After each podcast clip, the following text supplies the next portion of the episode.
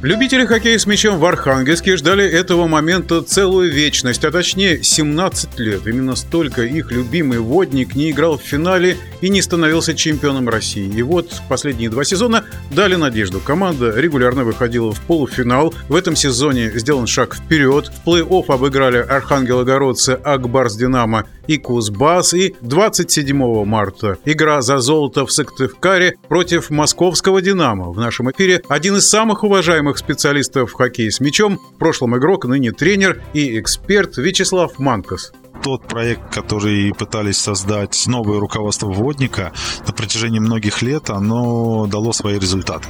Как и говорил в начале сезона, что эта команда готова быть финалистом, Команда амбициозная, команда молодая, имеет в том числе и опытных игроков.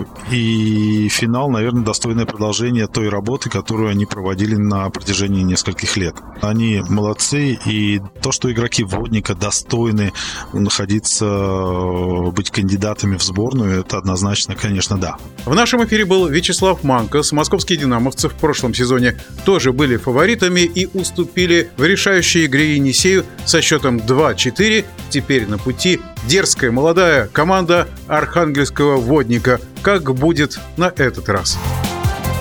Решающий